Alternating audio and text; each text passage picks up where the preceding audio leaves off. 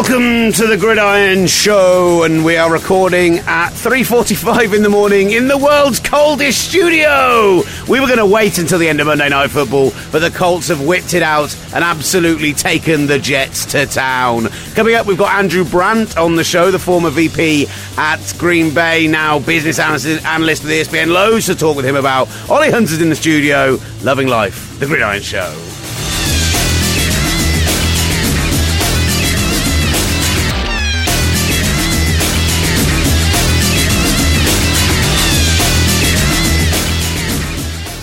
Well, hello, welcome to the Gridiron Show uh, in association with our friends at Touchdown Trips.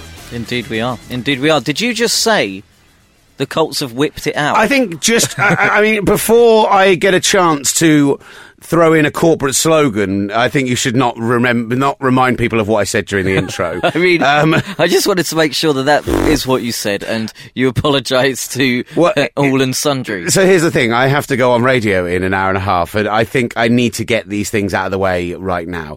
So, touchdown trips, getting you in the game, are are now our official sponsor. We'll be talking with Ben Mortimer later in the week. Really exciting stuff. Uh, we're starting to get more and more ideas together for our trip next year, around the 2K mark. Looking to do a Dirty South tour, get in there, see Atlanta, see Tennessee, see New Orleans, uh, all those really exciting cities and great teams and great food, and get to a Bama game in college. and- Bama, baby. uh, yeah. After now we've seen the. Um, now we've got the college playoffs. I can confirm that Alabama will win a second national title in three years, or is that what it is? I can't even remember anymore.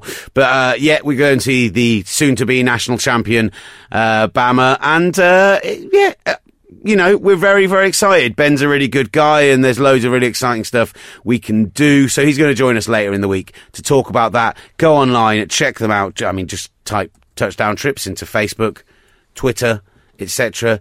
You're all on social media. You know you are, or go to touchdowntrips.com for more information.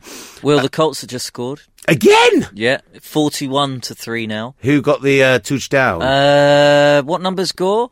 Uh, 23. No, not him. what numbers Moncrief? Uh, 10. No, not him. Number thirty-three. I knew both. Robert those- Turbin! Yeah, I knew both, all three of those numbers. I just wanted uh, to hear your disappointment. Yeah, Olly is aware that this is today is the final day to scrape your way into your uh, playoffs in most sensible leagues, and on ESPN. I'm relying on the right people scoring points in this game to get into four different leagues. I mean, I'm already into the playoffs in two of those, but two other ones where it's very tight. In the league where I'm 12 and 1, and uh, I was talking about whipping it out, uh, I was beating Olly by 10 points going into tonight, and then Andrew Luck has scored another 35 points. Well, it's okay. In the fourth quarter, there's fif- uh, 14 minutes 54 seconds left, so you might be all right. I might be beating you by 70 odd points come the Yeah. end of the day. Uh, so we don't need to talk about Monday Night Football. The Colts have absolutely obliterated uh, the Jets and uh, see what else happened this weekend. We'll talk about Houston, Green Bay in Green Bay terms and, and the Jags losing again. Uh, we are now at an AFC South point where there are three teams that top that division at six and six. And considering what's happened in the North in recent weeks in both the AFC and NFC, is it about time we crowned it the division of disgrace? No, not yet. Not yet. It's it's so near the end of the No, season. no, no, no. But I think the Titans and the Colts could make it into positive uh, plus 500 records. Therefore, that doesn't deem them division of disgrace stuff. You know that, so you can't crown it early. Okay, I'll tell you the other one that could be an outside chance. We talked about this when divisions are absolutely dominated by one team. With the Giants' loss at the weekend, I still stand by. I think that eight and four team can go eight and eight. I don't think they're very good. I think it's very smoke and mirrors. I think that six-game winning run was hardly a murderer's row of team they Mm. teams they played.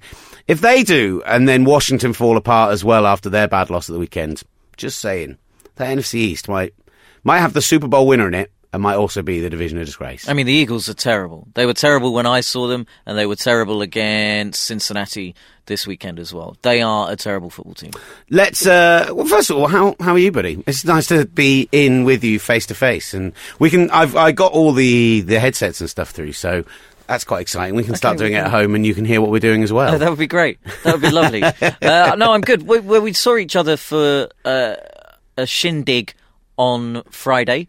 Yeah, well, I had to be very sensible and leave early Yeah, because I well- had well, yeah, you left- four shifts over two days. You left early, but you weren't sensible whilst you were there. Excuse me. You're a disgrace. I've got really, really bad acid, and I've had to take loads of Oh, Rennies, and now it's made me all bubbly inside. It's all right. I'm going to leave that studio in a stank, and then Alan Brazil's going to go in there, and no one's going to realise. uh, I just hope it's not Max Rushton. He's a good smelling man, and they will know it's me at that point. Um, yeah. Uh, I, I, what do you mean I wasn't sensible when I was there? I mean, you drank a lot in I- a short period of time. Like four pints. It's, why are you holding up uh, double-figured hands to me? That- that- what, four pints, yeah, great. He's holding up ten fingers, guys. Uh, I had I had four pints, and here's the thing. So I had four pints. twice. You've said "here's the thing" in uh, six minutes. Um, this is and- weird. And so here's the thing. Ugh. I had four pints, and I enjoyed those four pints. I had already had three or four beers earlier in the day with uh, Joe Whitaker in Wandsworth before going to meet you guys. So I actually, had had about seven pints. So, no, And then the whole point of me leaving early was so I could go home and get some sleep because over the weekend I did like. I think uh, we figured out I was on air for 16 out of 30 hours, which is just terrible. Just uh, nobody needs to hear that much me. My wife doesn't need to hear that much me, let alone the fine people of Britain and the world. Um, but uh, I was meant to go home and go to bed, and I went and met Sarah in Wandsworth. She was like, "Do you want to go see a film?" Uh, and so I ended up going to the cinema. you're a disgrace. I was too tipsy to say no. Because Well- I knew if I said no, by saying yes, I know I could go and sit in a dark room, eat some cardboardy type popcorn, and just drift off. And i i- instead, instead of getting in the car, her s- realizing how much beer I'd had, and then being like, uh, "You're working tomorrow. How drunk have you got? Not drunk at all. I promise." Ladies and gentlemen, this is a man who, uh, with his chaser for pints, it's another pint. he's, an, he's an absolute disgrace. I wanted to say a little bit of uh, hashtag office office gossip. Olly, just first of all, are you wearing a tie? I can't see on the other side of the glass. No, it's a scarf because I'm cold. I think you might have to sit out the first uh, the first chat this morning. Then Why is that?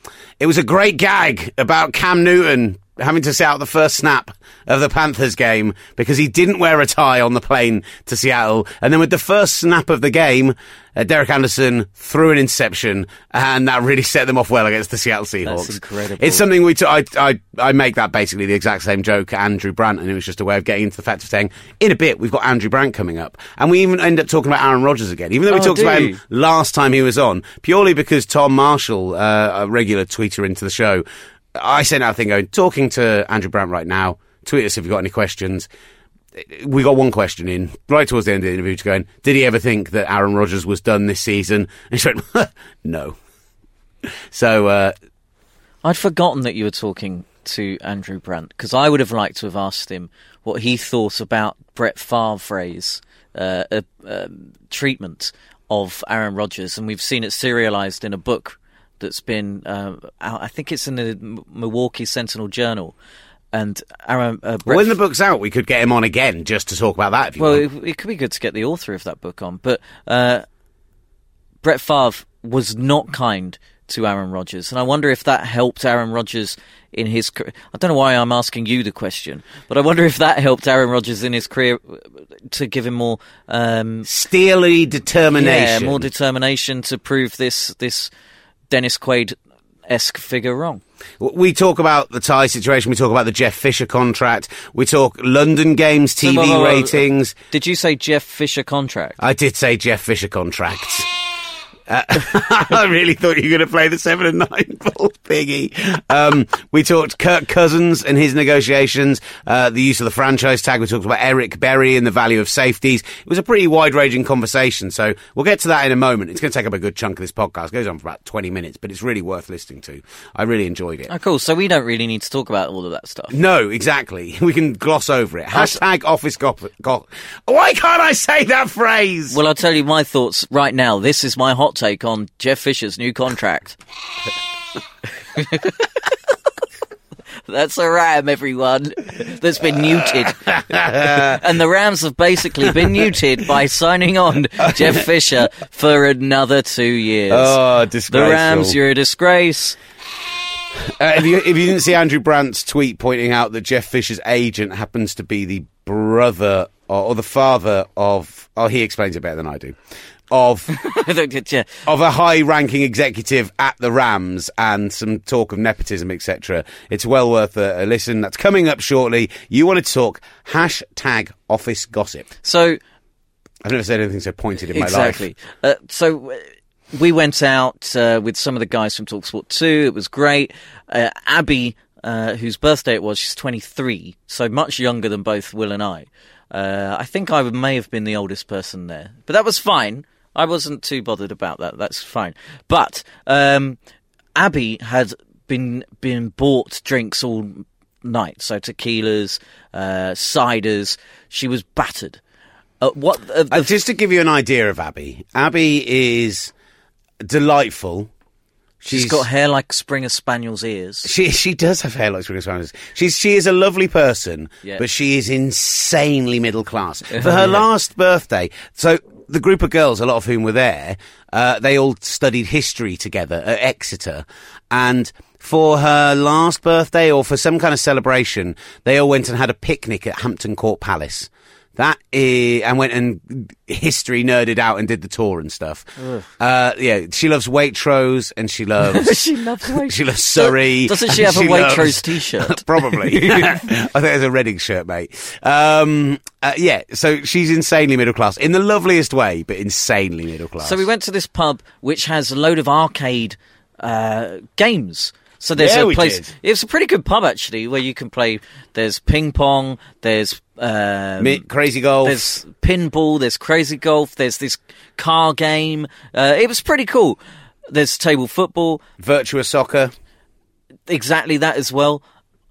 By the end of the night, of course, the drinks had been spilled. Uh, the floor was sticky and slick. Abby, I'm talking to her friend, and uh, Abby. Next time we, we, I look over, and she's slipped into this, these two girls that are right next to the pool table, wipes them both out. she's wearing these um, fairy lights that she's found on her head, and a couple of her friends have fa- have put some on as well. She hops straight back up. The two girls are sort of one's crying, the other one's not moving on the oh floor. my Abby God. hops back up and just go just walks off. me and this me and her friend sort of walk uh. over and try and pick up these girls, and then these this this the, Try and pick them up. They've, they've literally just fallen over. Look. They've got- been they've been wiped to crack out. onto them. No, no, no. They've been wiped out by Abby. Wiped out. One of them had to leave. Oh my god! I had to leave the- Oh my god! I can't came- believe I didn't hear about this. They came over to me and she this other girl, more about this today. and um, they said to me, "Did you push her into them?" And I said, "No, no, no, no, no. It was a complete accident. My friend had had too much to drink. She's fallen over, and it's just an accident. But I don't know where she's gone. I, I can't remember what she looks like, so that they didn't chuck out Abby."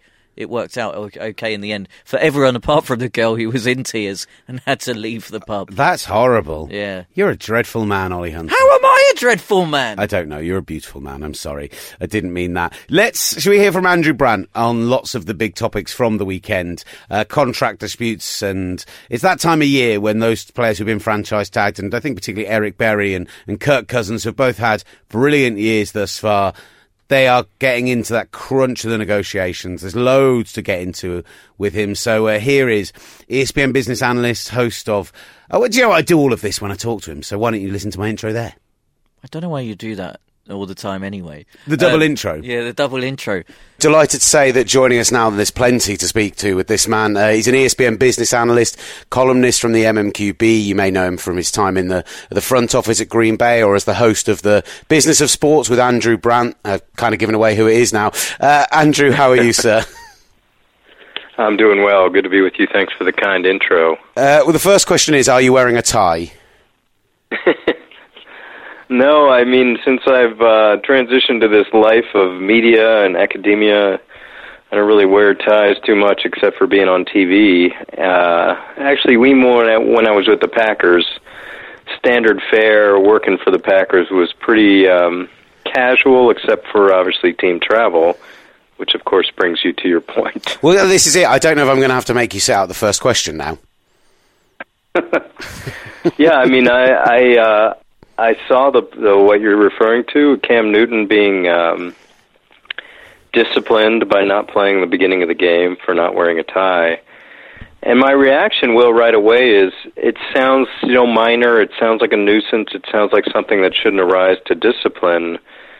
But my experience being management really sort of, I resonate with that because anything you do, whether it's for a contract, discipline, etc., you know that there's 50, 60, 70 eyes watching you uh, and they're going to wonder, you know, is that going to be my punishment? And and so I think the precedent aspect of it is cannot be underrated. Whether it's Cam Newton or the last guy on the team, I, I don't get me wrong. I fully understand why they've why they did it from that perspective, but uh, it couldn't really have gone much worse for them. Well, in terms of what happened on the field, yeah, I mean that's that's sort of the consequences where you know you're playing with a backup and that was just a weird thing where the the running back dropped the ball as well. But yeah, I mean, I think you look back and you say, "Wow, that didn't go so well." Maybe maybe just hand the ball off. You know, that would be the easy way to handle it. And my sense is uh, Newton would have set up a first series. I, I, some people are suggesting maybe he would have come in the next play, just come in, miss one play but I would find that hard to believe. Yeah, absolutely, and it, it you know it would have been a meaningless, maybe token gesture at that point. Um, the irony is, I thought Americans hated ties. That's my terrible British joke for you out of the way. there you go. yeah, there we go. Um, there were lo- there's lots of things, uh, Andrew, I'd love to cover with you today. Um, uh, sure. a great column you wrote about uh, Kirk Cousins recently in that situation, but I want to start off with a, a tweet I saw you put out about the the Jeff Fisher contract situation because I think it's taken a, a, lot of people are surprised. I think over here in the UK, people who know Stan Kroenke and know Arsenal will know he likes to stick with a manager even if they aren't winning things. Um, but it it seems surprising to us, but. The, the fact that you tweeted out that there was that family relationship there within the organisation, I mean, just explain to us what that is and, and why that could have any impact. Well, I think to preface it, there are a lot of conflicts in this world, especially in the sports business. In other words, you have agents representing players, you have agents representing coaches, you have agents representing management, you have agents representing media, uh, and you know I know all about conflicts. I work for ESPN and Sports Illustrated, so I manage that the best I can. I just think when you talk about family, then you're bringing in another level to conflicts.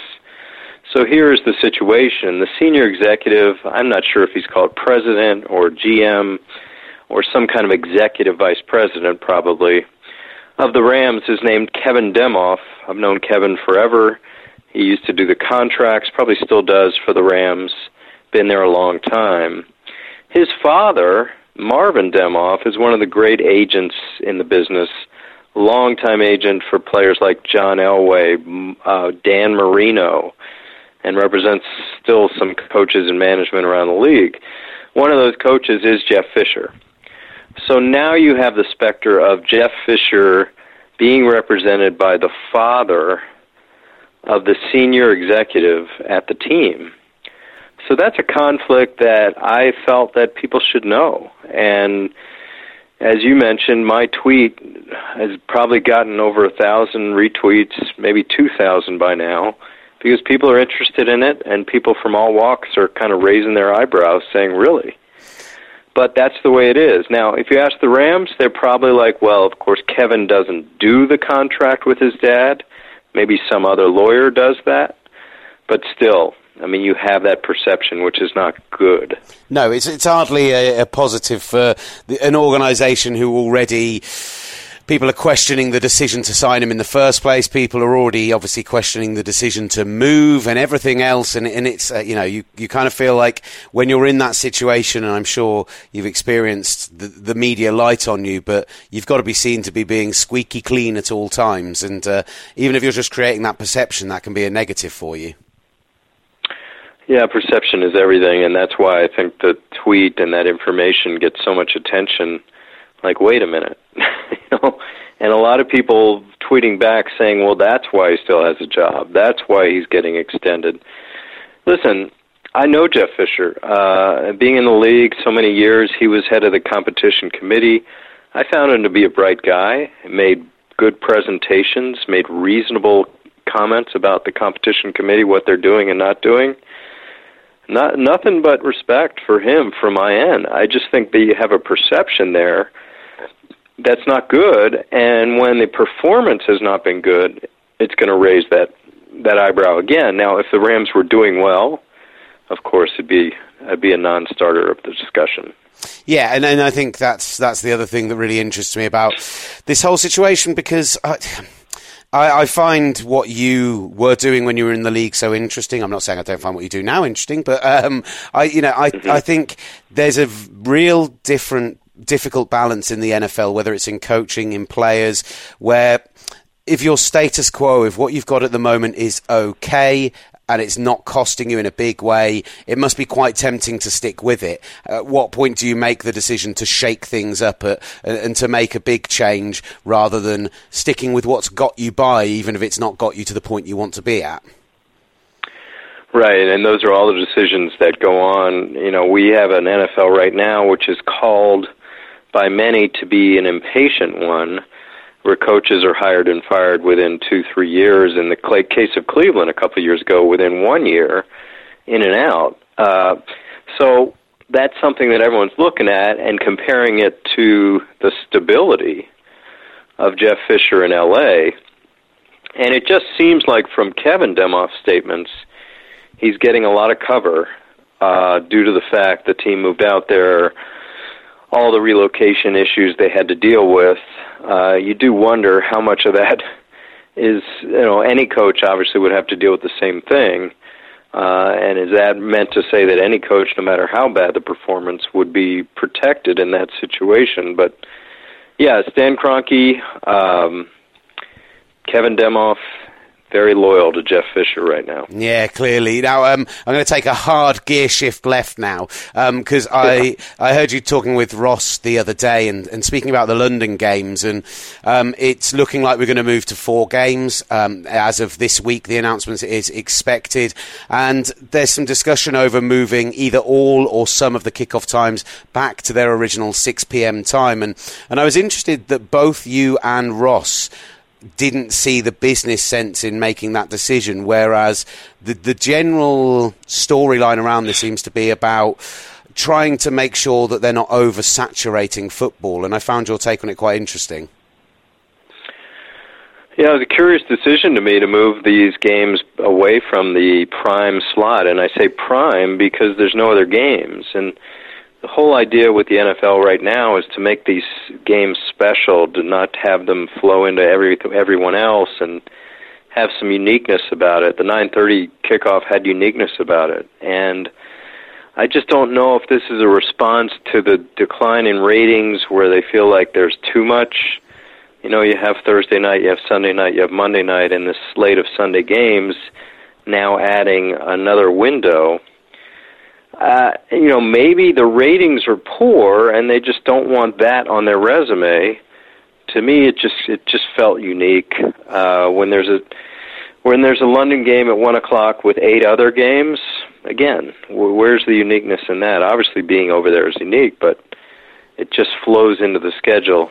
So I was surprised. Yeah, and I think there's the, the element of the the West Coast teams. I understand why you might have the evening kickoff for those games. But I think you're also, if you're trying to grow into China and the Asian market, that 9:30 kickoff represents a prime time game out there. And you know, maybe just send us the Cowboys, and the ratings will be absolutely fine based on what we've seen the last two three weeks, and and with the latest flexing as well. But uh, yeah, I, I, yeah.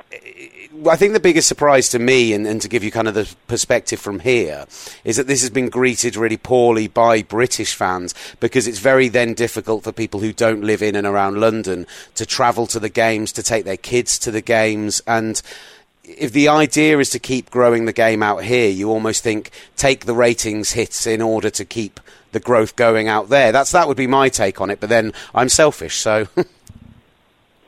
I think that's a good point. I mean, uh, you know, all these games, we sort of lose the element of what it's like for the fan. We talk about ratings, we talk about business, we talk about contracts.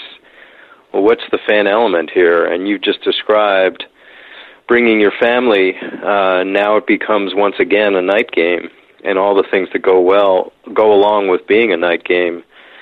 So that is a distinguishing factor as well. I just think you mentioned the West Coast issues. I just think the NFL looks at the resume of all its ratings and say, well, these these these day uh, morning games aren't working, and just like that, that experiment seems to have ended. Um, I was fascinated, uh, I'd mentioned it at the top, by the piece you did recently on Kirk Cousins. We've thoroughly enjoyed the How You Like Me Now moment purely from a basis that it's one of those things that you can make a meme out of, that you can make little you know soundboard drops out of, that you can have some fun with. But uh, it, it kind of as you described, peeled back the curtains on, on an underlying tension when you've got a player on a franchise tag performing like Kirk Cousins is. And I'm fascinated from that perspective of the. We seem to perceive that contract negotiations are something that happen from the beginning of January or the beginning of February if you've been in the playoffs, and they cease again in June, and that is that. But that's very much not the reality. No, and that really resonated with me when I saw the story uh, and even the video of How You Like Me Now to the general manager, Scot McCloughan, someone I know as well from my Packer days. Um, this happens more than people know, where players and management are in negotiations. And again, it doesn't have to be in hard negotiations, but they know it's coming. And obviously, Cousins and the Redskins, you know it's coming. Whether they've started talking or not, it's obviously coming. And the Redskins have been a little bit standoffish where they've given these franchise tag, or they gave one, and that's really kind of as I, players always tell me they'd rather get a ring on their finger rather than date. So that's a date. Now it's a twenty million dollar date, but still, players want the security of teams investing in long term. And is it going to happen again? That's the question. And and there'll be plenty of time to talk about that and whether they franchise tag him again or do a long-term deal. But these are sensitive times where you're you're seeing, at least my experience, you see the players all the time. You you interact with them, and at some point, you have to be management. And when you're management, you have to protect the whole team and maybe not give them what they're looking for and maybe even get them upset that you don't think their value is what they think and it becomes emotional it can become raw it can become personal. I always say negotiations where people say it's business not personal it's always personal. So I, I sh- I sort of shared and opened my myself up in my article saying, you know, I lost friendships uh, with players on the Packers because I had to take on that role, and you just have to. It's, it's not easy to tell somebody that they are not worth what they think they are. Not at all. And I talk, I give stories about dealing with players without agents. They would look at me and say, "Andrew, you're a former agent. You're a nice, trustful guy. I'll deal with you." It's always nice to hear. Without but... an agent. and it, and it, my initial reaction was, "Yeah, this will be fun," but you're doing exactly what you just said. You're telling them they're not worth what they think they are. It's raw, it's tough, and I really grew to value agents because they are the buffer.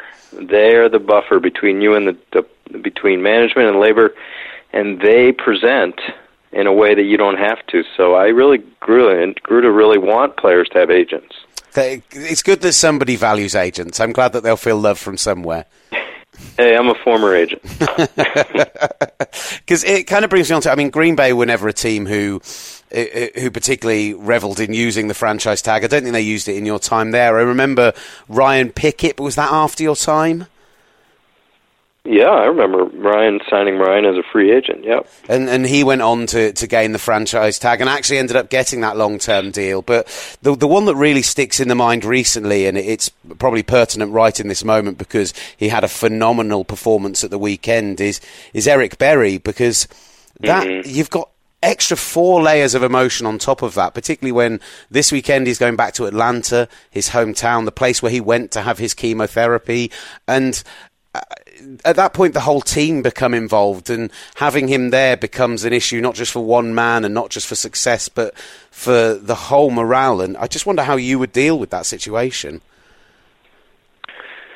Yeah, they franchise tagged him without what I appeared to be without much negotiations.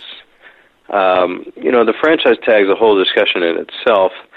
I think safety is one of those positions where you look at it and you say, "Wow, as a player, you know, I'll take that ten, eleven million dollars because the highest safety money is probably less than that on a per year average, like eight or nine.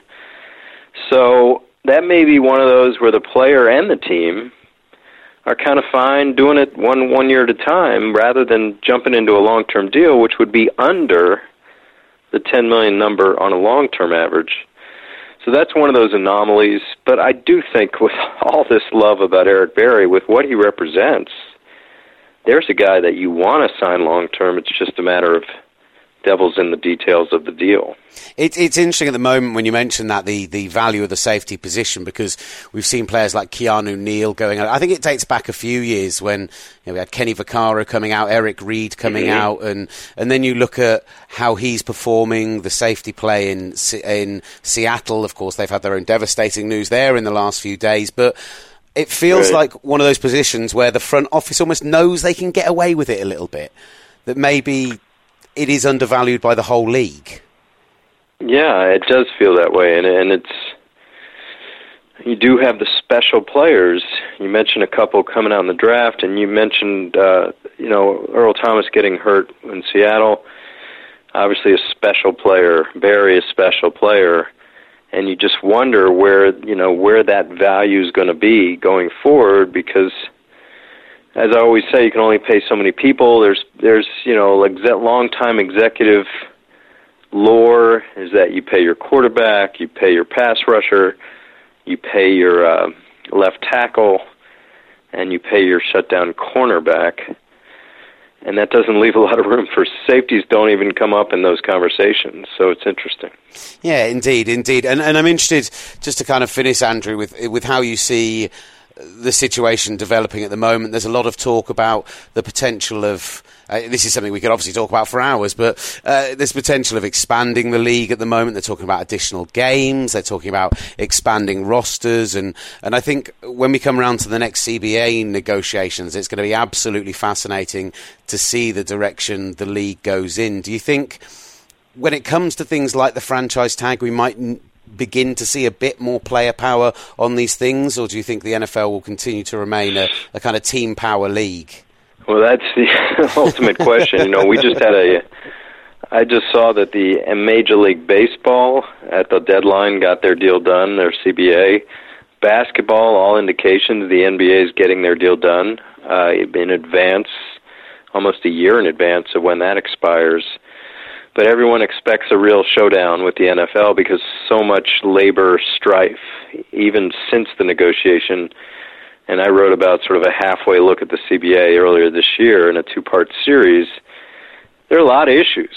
So the question is, where does any either side give on either any issue? Because no issue is complete unless the, all the other ones are complete. That's the problem here. So if the union makes the franchise tag a big deal, where are they going to give up something? If the union makes uh, some of the other discipline with Commissioner Goodell a big deal, where are they going to give up elsewhere? The problem for the union is there are not a lot of areas they can give on uh, to get.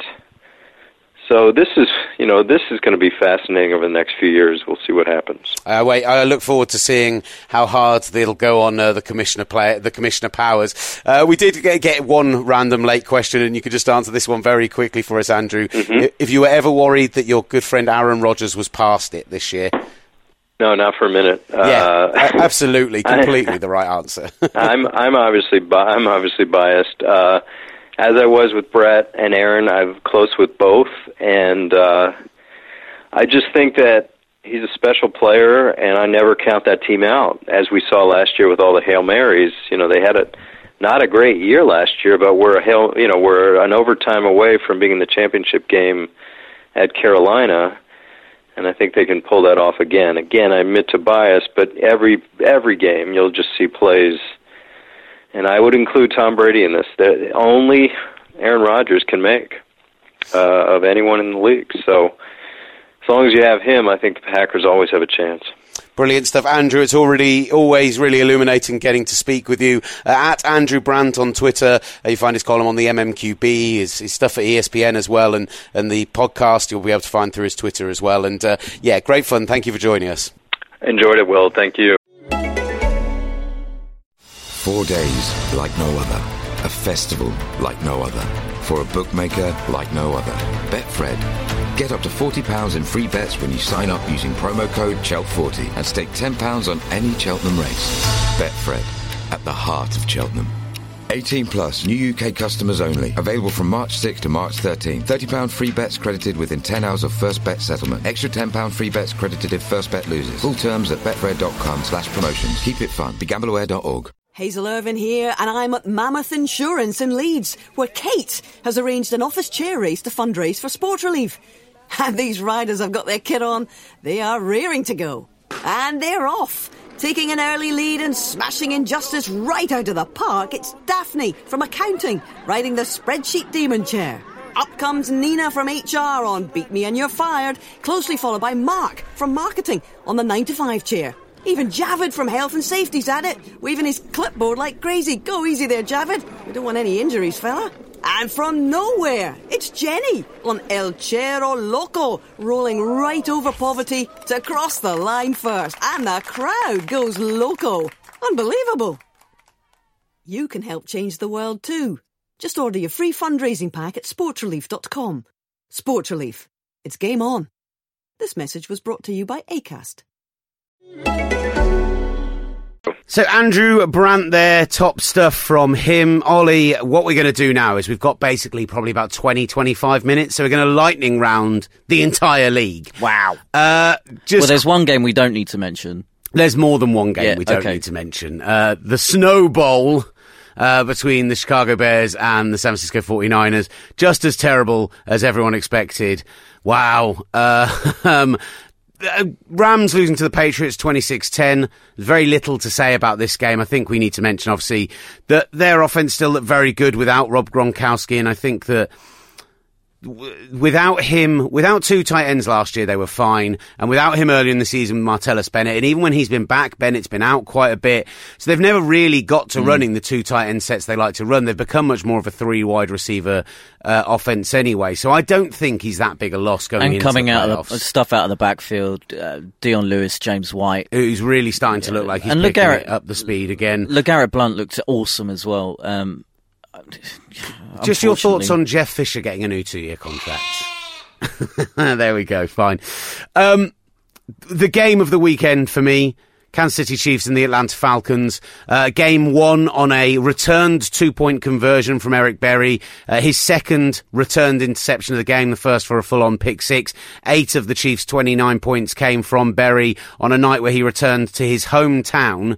Uh, the same place where he went to get his chemotherapy when he was first diagnosed. And it's an incredible story. Uh, and the Chiefs, I said last week, I think they are very much in the running for that AFC. In fact, I think they're going to win the AFC West. And they're going to do it by beating the Raiders on Thursday Night Football this week. And the reason is that incredible defense. Ah, the defense is unbelievable. I said this during the game against Denver whilst I was out in the States. Justin Houston coming back is the missing part of that defense, which makes them, I would say, a top three defense in the league. Uh, they, Justin Houston is incredible. And when you've got Marcus Peters and Eric Berry and everybody else on that defense uh, who are playing above and beyond, like Sorensen, for instance, he, had a few picks earlier on in the season.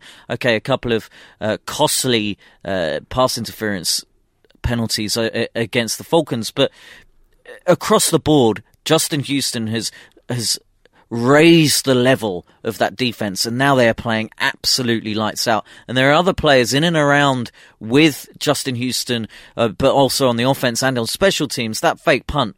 Um, was was was brilliant. I think was it Albert Wilson who, who Yeah, who Albert, there's still some concern from people that the, the lack of, of offensive uh, ability from and and let's say the Falcons are much improved defense over recent weeks, Yeah. as we've been saying already. They're still at seven and five, and you know still tied atop the uh, the NFC South now after the Bucks' recent amazing run. But you know, 270 yards from Alex Smith, uh, got the uh, touchdown to Spencer Ware. Spencer Ware rushed another one in. Of course, the Albert Wilson counts as an offensive touchdown as well rushing touchdown. Yeah, yeah. as, as a rushing touchdown. You know, I I still believe the Chiefs have enough in their locker to go to the AFC Championship game and cause other teams real issues. And I really think that somebody asked us about our dark horses on Twitter, and I think for the last few weeks the Chiefs have very much become that as they've got healthier.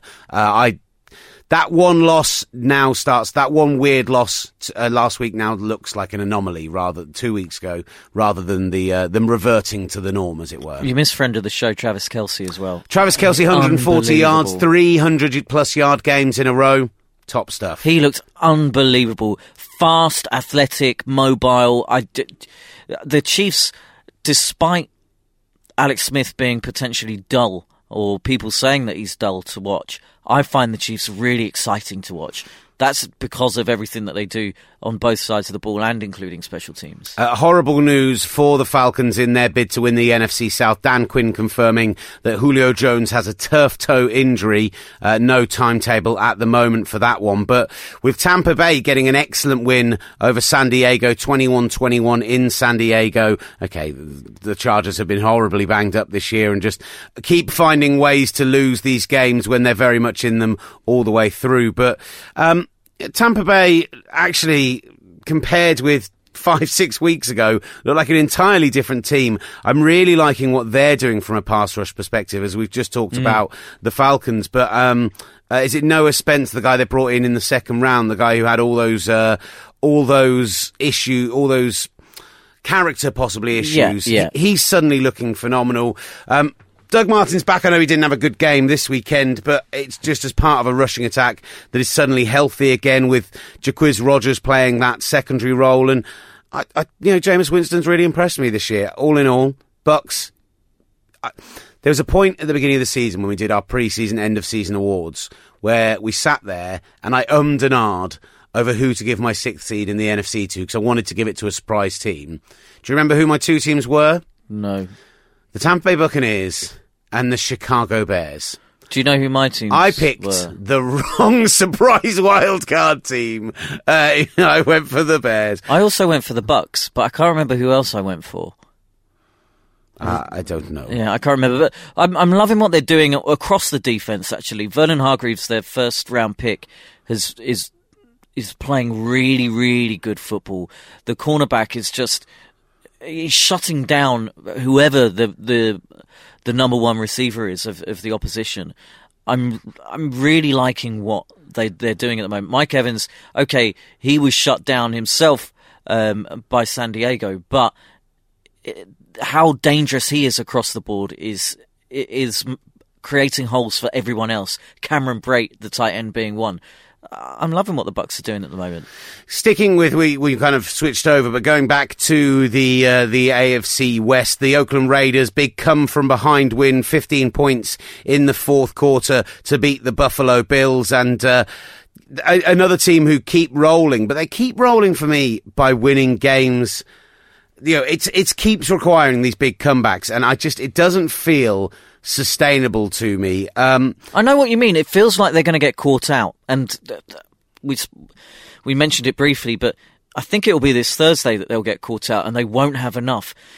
They can't keep doing what they're doing.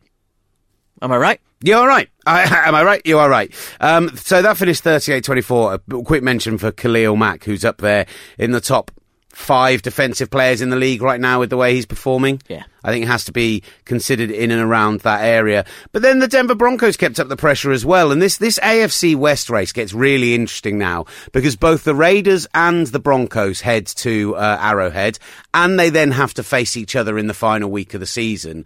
You could see one of these three teams missing out despite the fact that they've led the AFC and looked like a three team uh, playoff division for some time. I mean, the Broncos do it by beating the Jags 20 to 10. They do it with defensive scores, points off turnovers. Um, eh, you know, Paxton Lynch does not look like a startable NFL quarterback right now. Again, as we've seen before, pure raw ability, not a huge else amount from them. Yeah, but Um, the problem with the Broncos is that offensive line is disintegrating, and it's not giving Paxton Lynch enough time. It, it's made it so that Trevor Siemian has been banged up for uh, two separate occasions so far this season. Imagine them with a, a slightly better offensive line and then a better quarterback, Tony Romo, for instance. They could be a really, really big team next year. This year, I think all of those injuries and how bad that offensive line is is going to catch up with them in the end, I think the teams with the better quarterbacks will win out, and that is the Raiders and the Chiefs. Hot take. Uh, the, the on that point of the offense, they signed Justin Forsett in the last couple of days. Kapri Bibbs has gone on to IR. I thought Kapri Bibbs actually looked the better of him and Devontae Booker in this game, but Booker got the score. Um, Jags in another game late, tight, and managed to throw it away. Alex Everson asked on Twitter, "Is Bortles the new Jay Cutler?" Oh yeah. a new head coach will fix him. He's still got a huge arm, etc., etc. All the same stuff. Um, really annoyingly, our friends at around the league, and particularly our buddy Greg, um, Is they, it around the NFL? uh, around the NFL, yeah, whatever. What is it? Is it? No, it's around the.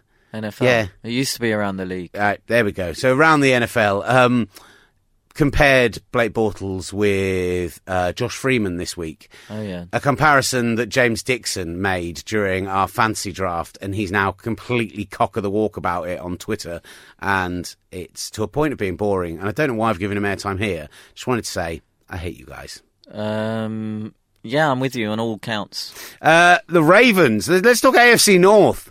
The Ravens Who- I mean, who- coming out of nowhere in the last few weeks. Suddenly they are looking like a proper football team. I mean, yeah.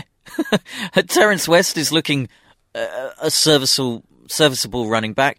Uh, Joe Flacco looks like he's coming into a bit of form. He's starting to peak, which at just the right time if the Ravens want to make that wild card or make the make the playoffs. Not they could win the division. They're they're, they're tied with uh, the Steelers on seven and five. Another division getting very interesting late. Breshad Perriman looks like he could be a decent wide receiver. Finally. You've got Steve Smith there, and then you've got that defense, and that defense is still a very, very good defense. And let's us not forget they have a Super Bowl winning coach Yeah. ahead of them, and probably uh, behind Bill Belichick, the second best coach in the AFC. Look, we gave Michael Pierce quite a bit of love uh, on the show last week, and he was again excellent this week. That that defensive line, that front seven, is up there with the best two or three in the league, and the secondary is getting healthy. Jimmy Smith is back. Um, Eric Weddle is just getting better and better as he steps into it. Uh, Lardarius Webb, I thought was really impressive against the Dolphins, and Which uh, defense do you like more, Baltimore or the Chiefs? Ooh, it, the Chiefs shade it on the strength of their secondary, but that is a really, really great question. Uh, Jake Viney tweeted us on the Ravens just saying, okay, they're looking much better at seven and five, but does anyone have a tougher run in? They go to the Patriots, then they're home to the Eagles, then they go to the Steelers, then they go to the Bengals. I think they can go nine and seven, and for me, that gets them the probably gets them the AFC North. I think they will lose three of those games and only win one. Ooh, which doesn't put them in the playoffs. No. Shocker. Shocker. Uh, I think the Steelers will win, will go to the playoffs. Uh, he also points out, actually bothered doing some research, the Broncos schedule looks pretty tough as well. Well, was saying, because they've got to play, they've got to play those teams in the AFC West and they've got to go to the Titans this week off a bye. Oh, actually, Denver's, wow. At the Titans, home to the Patriots, at the Chiefs, home to the Raiders. That's what I'm saying. If they, if they win three of those four, then we'll start talking about them in Super Bowl it's terms. starting to come together. Who is going to make, apart from the AFC South, which it's a coin flip between those three. It's starting. If you look at strength of schedule, and I know you can't really uh, take that as gospel when it comes to NFL, but if you look at strength of schedule, uh, who's got who, it's looking more and more like it's going to be Patriots, Raiders, Chiefs, Steelers, one from the AFC South and one other. And who that other one is going to be, it could be the Broncos because they have that eight and four record at the moment. If they can just scrape one more win, I can't see the the Dolphins winning two more. The problem with the guys in the division, and the other reason I picked the Chiefs, is if the Chiefs win on Thursday night, they go four and zero in the AFC West. The Broncos are currently one and three in the AFC Yeah. West. So even if they win out now in the AFC West. And and the Raiders win on Thursday night, they will still probably not be able to win the division based on head-to-head divisional records or whatever you but call I'm it. Talking I'm talking them going into the playoffs. the wheel card, card, is yeah. interesting, undoubtedly. Um, the Pittsburgh Steelers, sticking with the North, beating the New York Giants. They moved to seven and five themselves. And uh, well, I I've already talked about the fact I think the Giants are, are down for a big drop off from this point, but. Ladarius Green, 110 yards, got a touchdown. We talked about what a signing he could be for them. Struggled to get healthy early on. He's just about 12 Whoa, or whoa, whoa, 13 whoa, whoa. weeks late.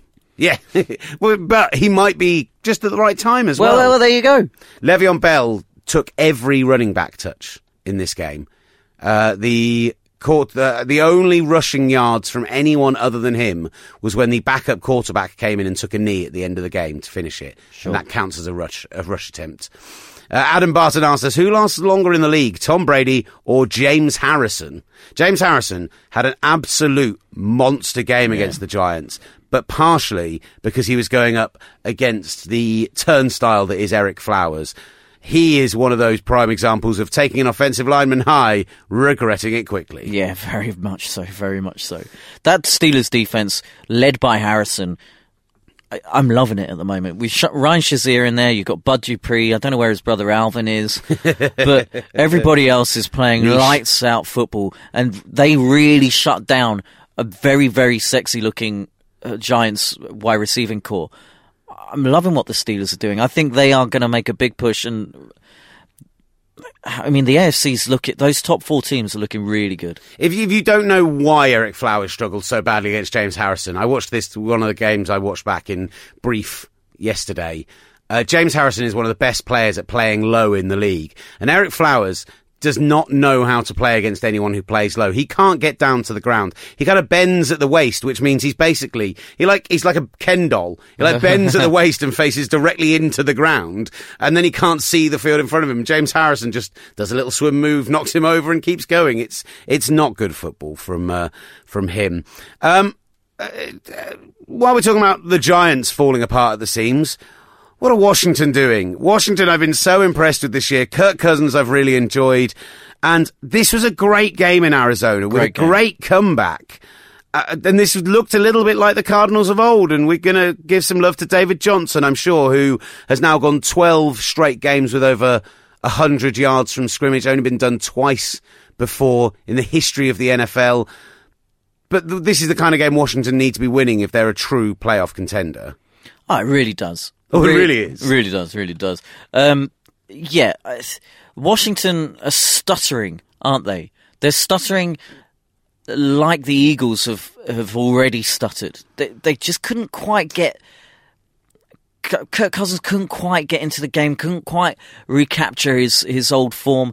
Uh, there was a lot of frustration in the with the wide receivers not not being able to get separation. The, the- massive lack of balance as well. Yeah. 39 passes to 18 rushing attempts is terrible. And when you've got Rob Kelley, who I really like, Fat uh, Rob. Fat Rob, I really like what he's doing.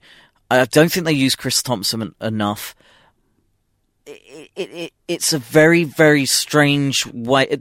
They went up in this game. They went away from what they were doing well the previous three or four weeks. And whilst we're talking about teams in the NFCs turning into a dumpster fire, quick mention for the Eagles who managed to go to Cincinnati and get battered by a Bengals team with nothing on offense whatsoever, with offensive line issues, with defensive pieces missing, and somehow they managed to let Andy Dalton still throw for 300 plus yards, two Yeah. touchdowns, and beat them 32-14. Philly, you've got bad very quickly. Yeah, very, very quickly. Their regression has coincided with Carson Wentz's regression. Uh, uh, again, I think it's boring. I, I might have said it already on this podcast that uh, from what I saw in Philadelphia, I don't think there's much there. They were missing Jordan Matthews, but he's been missing for about two or three years. So I, I worry for the Eagles. I really do. I really do. Detroit Lions 28, New Orleans Saints 13. What I called on the podcast last week. Pretty pleased with myself. Oh, man, can you stop doing this? Pretty pleased with yourself stuff. Um, Yeah. You do it on on uh, WhatsApp groups. Oh, just like a public apology for. Oh no, but you weren't in the office. You don't need to do that You weren't in the office for that conversation. You I don't need to said do it. You're I- better than this. I said I thought Bournemouth were going to beat Liverpool or had a good chance to beat Liverpool, and I put them into an accumulator as part of that.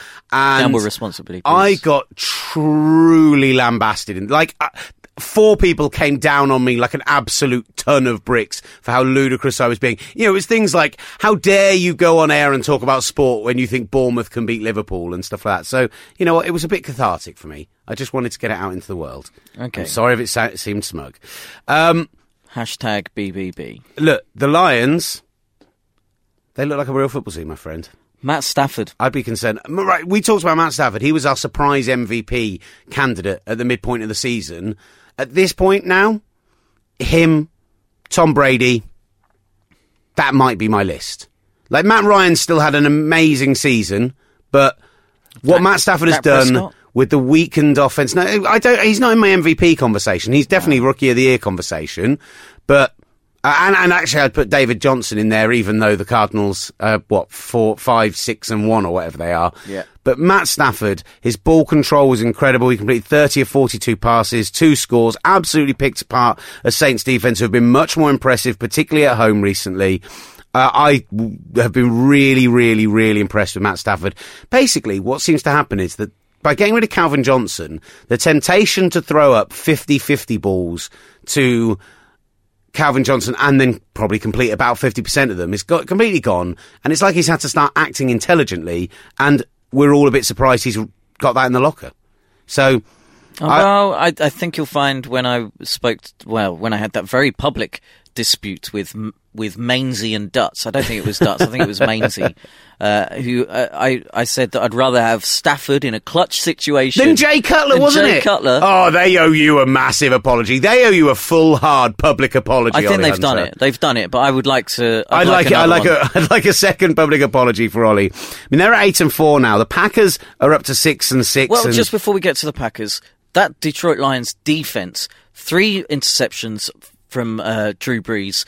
I know Darius Slay didn't get one, but Glover Quin, Glover Quin had a great game. great game. Slay's been lights out this season. That defense is really nice. Uh, so the the Packers did manage to beat the Texans 21-13. In fact, when they went 7 nothing up, this game was pretty much done. I know Houston got back to, to 7 apiece, but this never felt like a proper game of football. I know it was icy, I know it was sleety, but Brock Osweiler really, really struggled.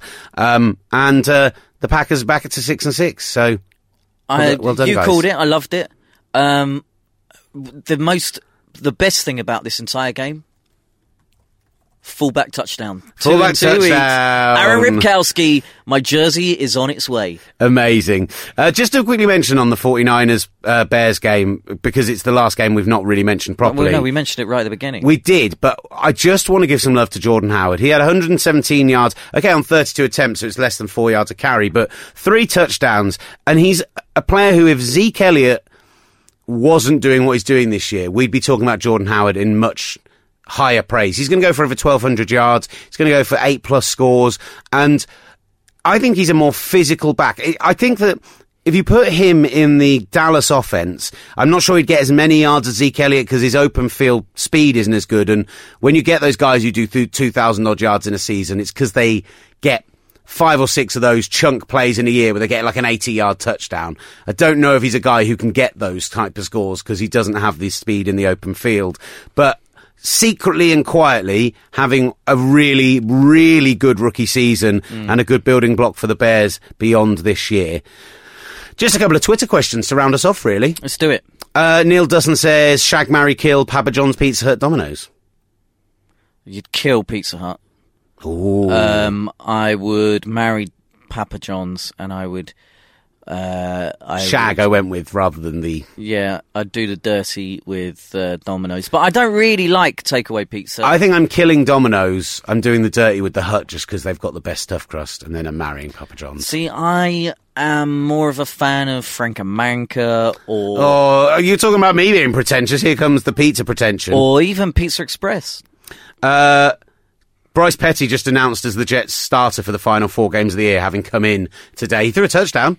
Yeah. And they lost. Did it finish 41-10 or did the Colts put any more points on them? I don't know. I don't care. Uh, Nick Mavroidakis, Mavroidakis, Mav, Mavroidakis. Great Uh, name, Yeah, Nick. sorry, Nick. Um, Nick Mavroidakis Oh, I do struggle with those Greek names. asks, can the Vikings mount a decent challenge next year with a fit Teddy?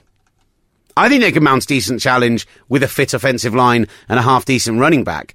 Uh, I believe that Sam Bradford has been good this year and people have been unnecessarily harsh on him because he's been put in a really, really tough situation where there's constant pressure in his face and it's been Sam Bradford's best season of his career by far. And I saw a load of Vikings fans going, Oh, I can't believe what a terrible decision it was. If you didn't have your horrible injuries, right now the Vikings would be the best team in the NFC North, would be eight and eight and four, similar sort of record to the Lions, maybe even better. I, I, yeah, yeah, nine and three.